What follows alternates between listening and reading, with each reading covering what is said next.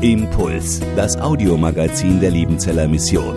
Predigten, Veranstaltungen und Specials weltweit am Leben dran. Impuls zum Nach- und Weiterdenken.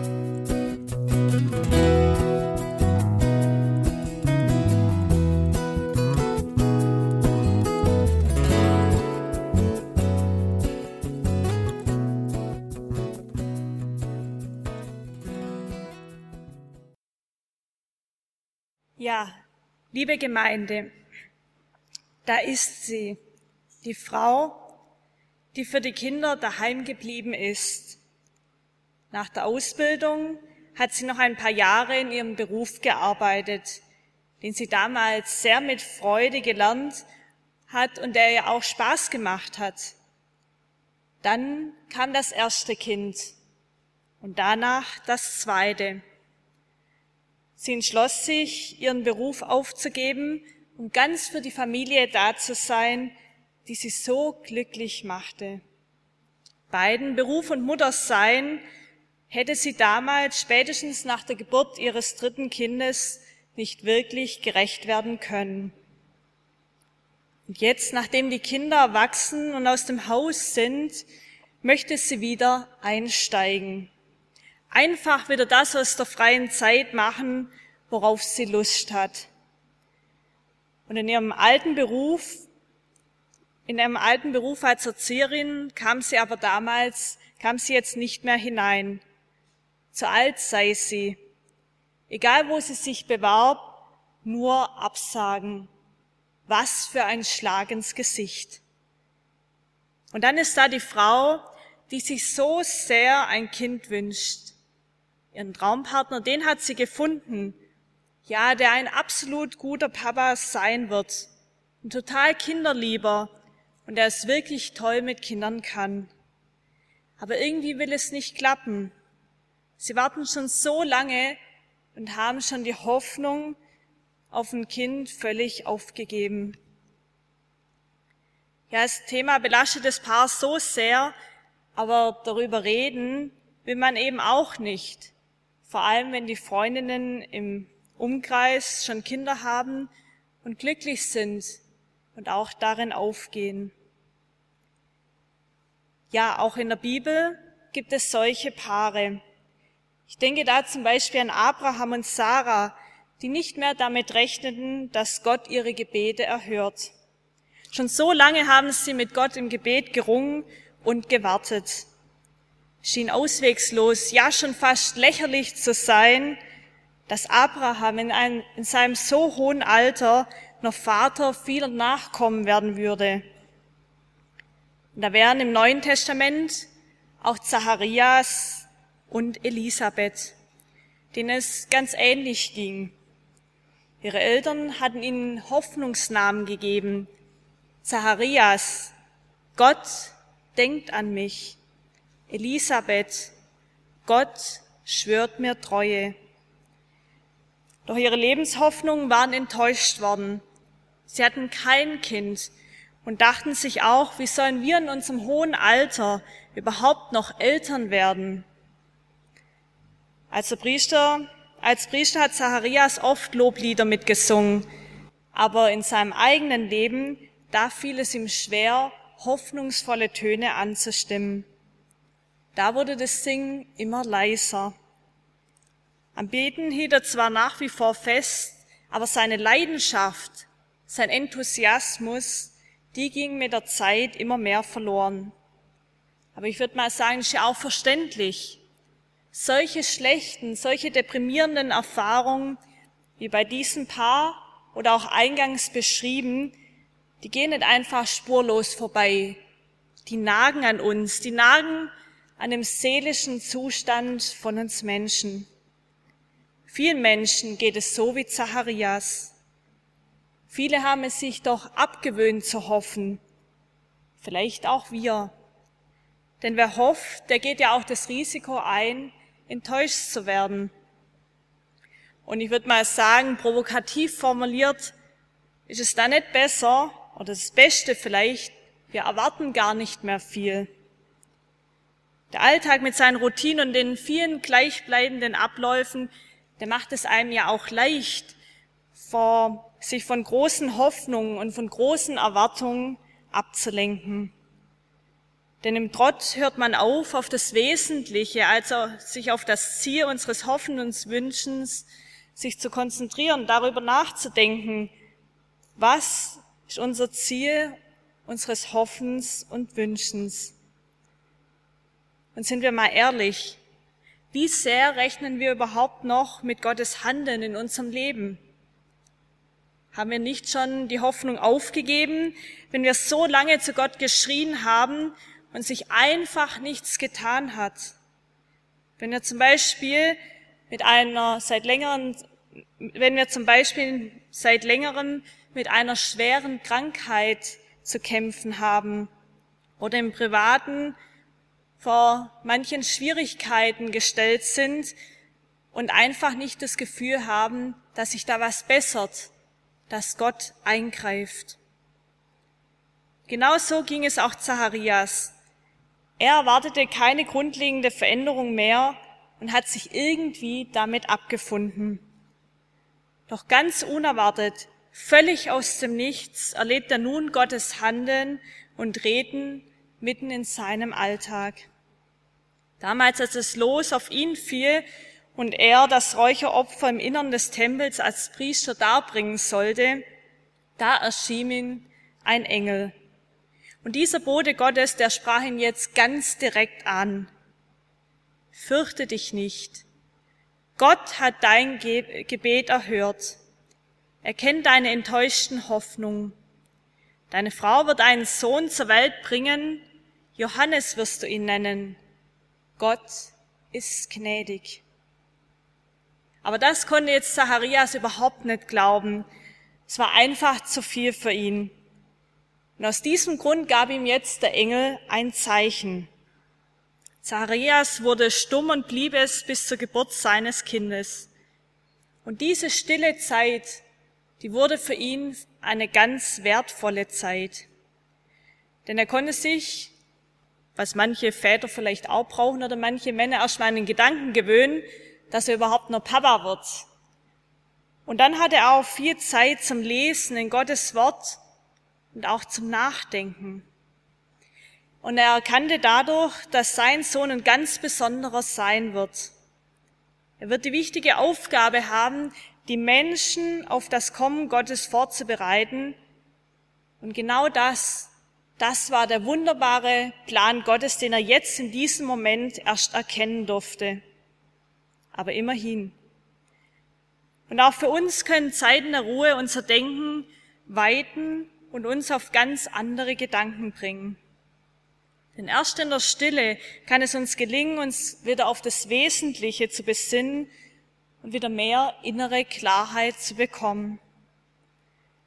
Und in solchen stillen Zeiten, wenn wir mal einen Gang runterschalten, können wir ganz, können wir wieder ganz genau auf Gottes Reden hören, uns wirklich für sein Reden auch öffnen. Und dadurch geben wir ihm dann auch Zeit und vor allem auch den Raum, dass er handeln kann und dass er an uns wirken kann. Und gerade die Adventszeit ist eine von Gott geschenkte Zeit, in der wir immer wieder neu über sein Kommen zu uns nachdenken können. Ja, neun Monate wartete nun Zacharias.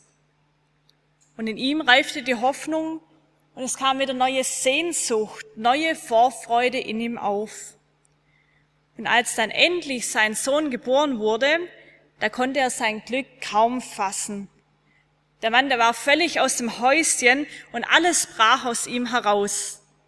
Dieses Kind, dieses Kind soll Johannes heißen, denn Gott ist gnädig, Gott ist treu. Er hielt das, was er versprochen hat.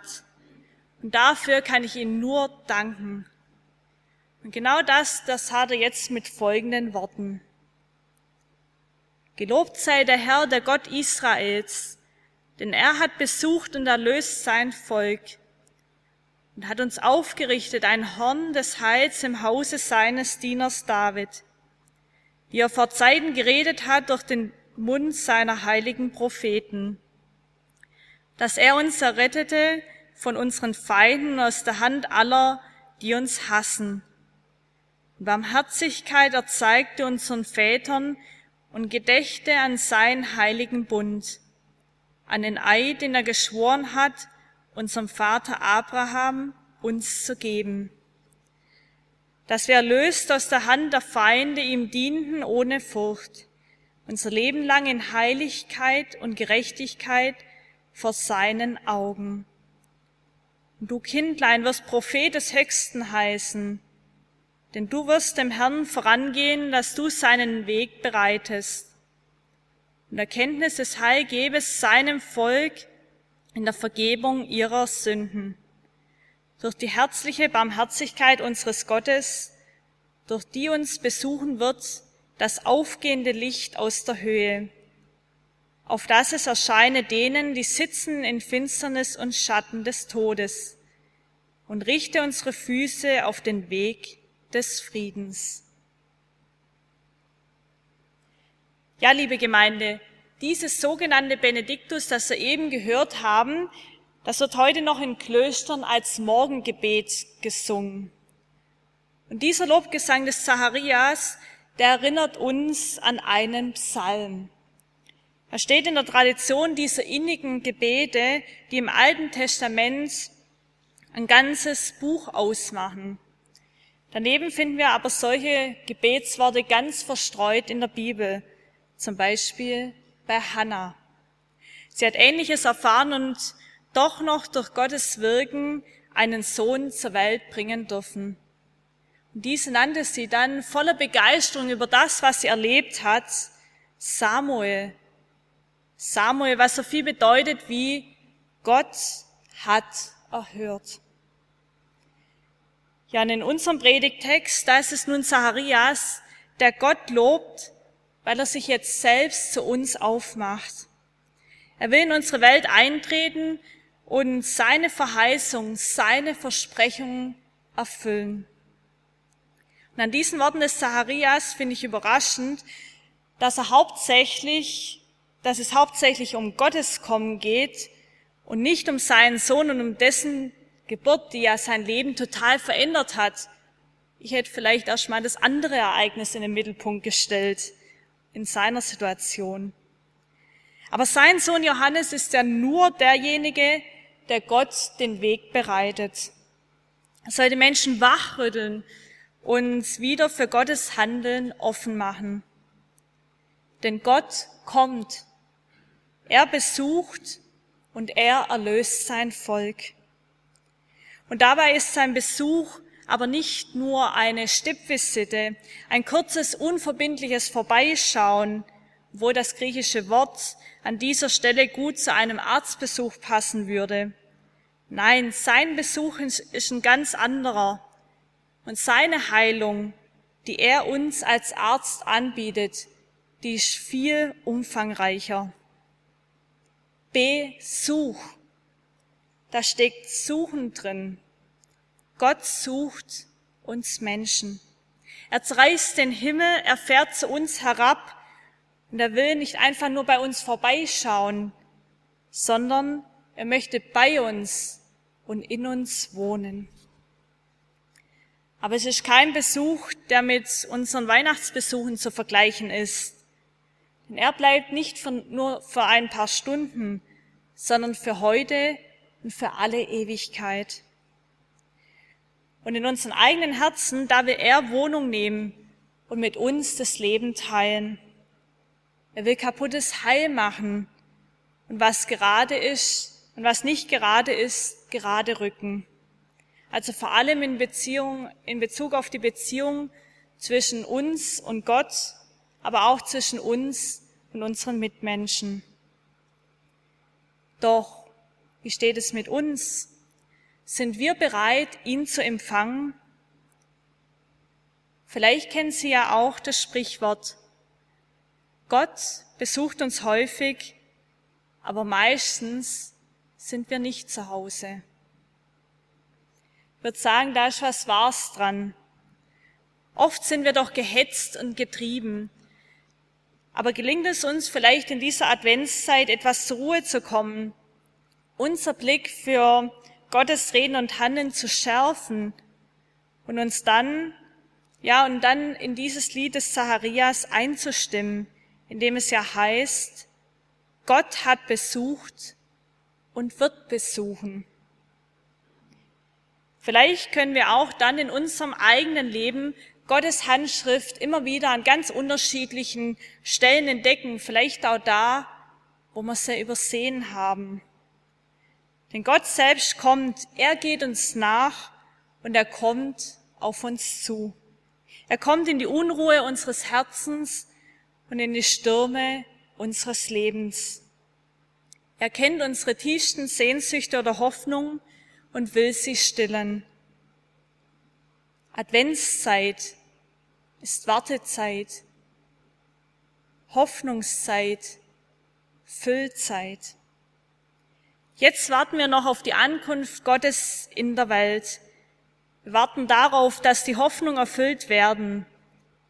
Denn Gott will in unsere Welt kommen, die so friedlos geworden ist. Diese umkämpfte, diese zerstrittene Welt, die braucht es, dass in ihr wirklicher Frieden geschaffen wird. Frieden, den nur Gott allein geben kann. Und Gott will unsere Finsternis hell machen. Und deshalb hat Gott durch die ganze Geschichte Israels seine Propheten geschickt, um zu zeigen, was er vorhat. Doch nach diesem Boden, da kommt Gott selbst. In Jesus hat er unsere Welt hell gemacht und möchte sie auch weiterhin hell machen. Er bringt Licht in unser Leben und in all die verwelkten Hoffnungen, die wir haben. Er handelt verändern in unserer Schwachheit, in unserem Versagen. Ja, mitten in dieser Schwachheit, mitten in diesem Versagen, da zeigt Gott durch Jesus seine Kraft. Er löst uns aus den Ängsten und aus unserer Einsamkeit. Egal was kommt, Jesus ist da. Und er sagt uns, ich verlasse dich nicht. Ich kann Unmögliches möglich machen. Und wo eure Weisheit am Ende ist, da fängt mein Handeln erst an. Aber damit wir seine Hilfe wahrnehmen können, müssen wir oft genug ganz genau hinschauen.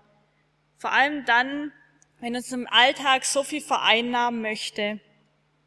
Denn häufig greift der versprochene König, der Heiland, ganz anders in unser Leben ein, wie wir das erwarten. Und wenn wir ganz ehrlich sind, tut er das mindestens jeden Tag. Nur manchmal merkt man es eben nicht mehr. Manchmal ist genau an einem ganz unvorhergesehenen Zeitpunkt wo wir vielleicht erstmal selbst überrascht sind. Davon hören wir nun in einer Geschichte, die mir meine Eltern schon als Kind erzählt haben, die mir diese Adventszeit wieder erneut wichtig wurde, wo ich per Zufall, gibt's bei mir nicht, aber wo ich drüber gestolpert bin. Und ich möchte es einfach erzählen, weil meine Eltern mir genau diese Haltung auch vorgelebt haben und die hat mich immer beeindruckt, mit allem zu Jesus zu kommen, was man hat damals schon als Kind, als ich der Stift nicht gefunden habe, auch das kann ich Gott bringen. Ich muss nicht erst kommen, wenn die Mama Krebs hat, sondern kann schon viel früher kommen und damit rechnen, dass er bei allem handelt und dass ihm nichts zu klein ist. Und diese Geschichte möchte ich jetzt erzählen. Vor langer Zeit lebte in den weiten Wäldern Russlands eine Witwe. Sie hieß Warenka. Ihr kleines Haus stand tief in den Bäumen, wo Seiten wo selten jemand hinkam. Barenka hatte alles, was sie brauchte. Einen Tisch, Stühle, Kästen für Brot und Käse und Geschirr. Nachts schlief sie, wie alle einfachen Leute in Russland, auf dem warmen Ofen. Barenka lebte zufrieden in ihrem kleinen Haus. Doch eines Tages kamen Leute zu ihr. In großer Aufregung riefen sie, Warenka, flieh mit uns. Im Westen wütet ein schrecklicher Krieg. Die Soldaten kommen jeden Tag näher. Warenka erschrak. Aber dann sagte sie, wer wird die müden Wanderer stärken, wenn ich mit euch komme? Wer nimmt sich der Kinder an, die sich im Wald verirren. Und wer wird sich um die Tiere und Vögel kümmern, wenn der Winter kommt mit Eis und Schnee? Nein, ich muss bleiben. Da eilten die Leute weiter und Warenka blieb allein zurück. Sie stand ganz still und lauschte. Als Warenka aus der Ferne das Donnern der Kanonen hörte, kniete sie nieder und bat Gott, um ihr Haus eine Mauer zu bauen. Es wurde Abend. Die Kanonen verstummten und Friede lag über dem Wald. Aber Gott kam nicht und niemand baute eine Mauer um Warenkas Haus. Am nächsten Tag pochte Piotre, der Ziegenhirt, an Warenkas Tür. Piotre erzählte, die Soldaten haben meine Hütten niedergebrannt und mir alles genommen, außer dieser kleinen Ziege, die mit mir fliehen konnte. Bitte nimm uns auf in dein Haus, denn bald kommt die Nacht. Da nahm Warenka Piotre und die kleine Ziege ins Haus. Der Kanondonner war schon viel näher gekommen und wieder betete Warenka zu Gott. Bitte komm schnell und baue eine Mauer um mein Haus, damit die Soldaten vorbeigehen und Piotre, mich und die kleine Ziege nicht sehen werden. Aber die Nacht kam und ging und Gott baute keine Mauer um Warenkas Haus. Früh am Morgen ging Warenka in den Wald, um Kräuter zu sammeln. Und da entdeckte sie den jungen Maler Stefan, der in seinem hohen ba hohlen Baum schlief. Wach auf, rief Warenka. Hier kannst du nicht bleiben. Hörst du nicht die Kanonen donnern? Komm zu mir, ich werde dir Essen und Obdach geben. Stefan war von den Soldaten in den Wald geflohen. Er trug nun ein Bild und einen Topf mit einer weißen Blume bei sich. Dies war alles, was ihm auf der Flucht geblieben war. Und so ging er mit Warenka nach Hause. Abends beteten alle zusammen und Warenka sagte, Bitte, lieber Gott, komm schnell und baue eine Mauer um mein Haus. Gegen Morgen schaute Warenka aus dem Fenster, aber keine Mauer stand da um ihr Haus. Stattdessen erblickte sie ein kleines Mädchen, das bitterlich weinte. In den Armen hielt sie eine Taube. Ach, schluchzte das Mädchen, ich habe Vater und Mutter auf der Flucht verloren. Da nahm Warenka das Mädchen Bodula bei der Hand, führte sie ins Haus und gab ihr Kuchen und Tee. Draußen aber klang das Donnern und die Kanonen näher und näher. In dieser Nacht beteten sie wieder alle und Warenka sagte, Lieber Vater im Himmel, heute Nacht musst du kommen und eine Mauer bauen, die so hoch ist, dass kein Soldat mein Haus sieht. Dann sind wir alle gerettet. Aber ich fürchte, es ist schon sehr spät. Morgen werden die Soldaten hier sein und wir sind alle verloren. In dieser Nacht war es sehr still. Doch in der stillsten Stunde war ein leiser Ton um Warenkas Haus. Warenka öffnete vorsichtig das Fenster und sah, dass Schnee fiel. So dicht war er schon gefallen, dass der Schnee bis zum Fenstersims reichte. Es schneite die ganze lange Nacht und im Morgengrauen war Warenkas kleines Haus ganz von Schnee bedeckt. Am Mittag zogen die Soldaten durch den Wald und suchten nach Feinden. In dem kleinen Haus saßen alle still beisammen. Als die Soldaten ganz nah beim Haus waren, gingen sie vorüber. Sie hatten Warenkas kleines Haus nicht gesehen. Stefan, Piotre, Bodola und Warenka danken Gott, dass er sie gerettet hatte. Die Soldaten aber zogen weiter und es gab keinen Krieg mehr in diesem Teil Russlands. Amen. Impuls ist eine Produktion der Liebenzeller Mission. Haben Sie Fragen? Würden Sie gerne mehr wissen? Ausführliche Informationen und Kontaktadressen finden Sie im Internet unter www.liebenzell.org. Liebenzeller Mission produziert ebenfalls das Fernsehmagazin Weltweit am Leben dran. Informationen zur Sendung und zum Empfang gibt es unter www.weltweit-magazin.de.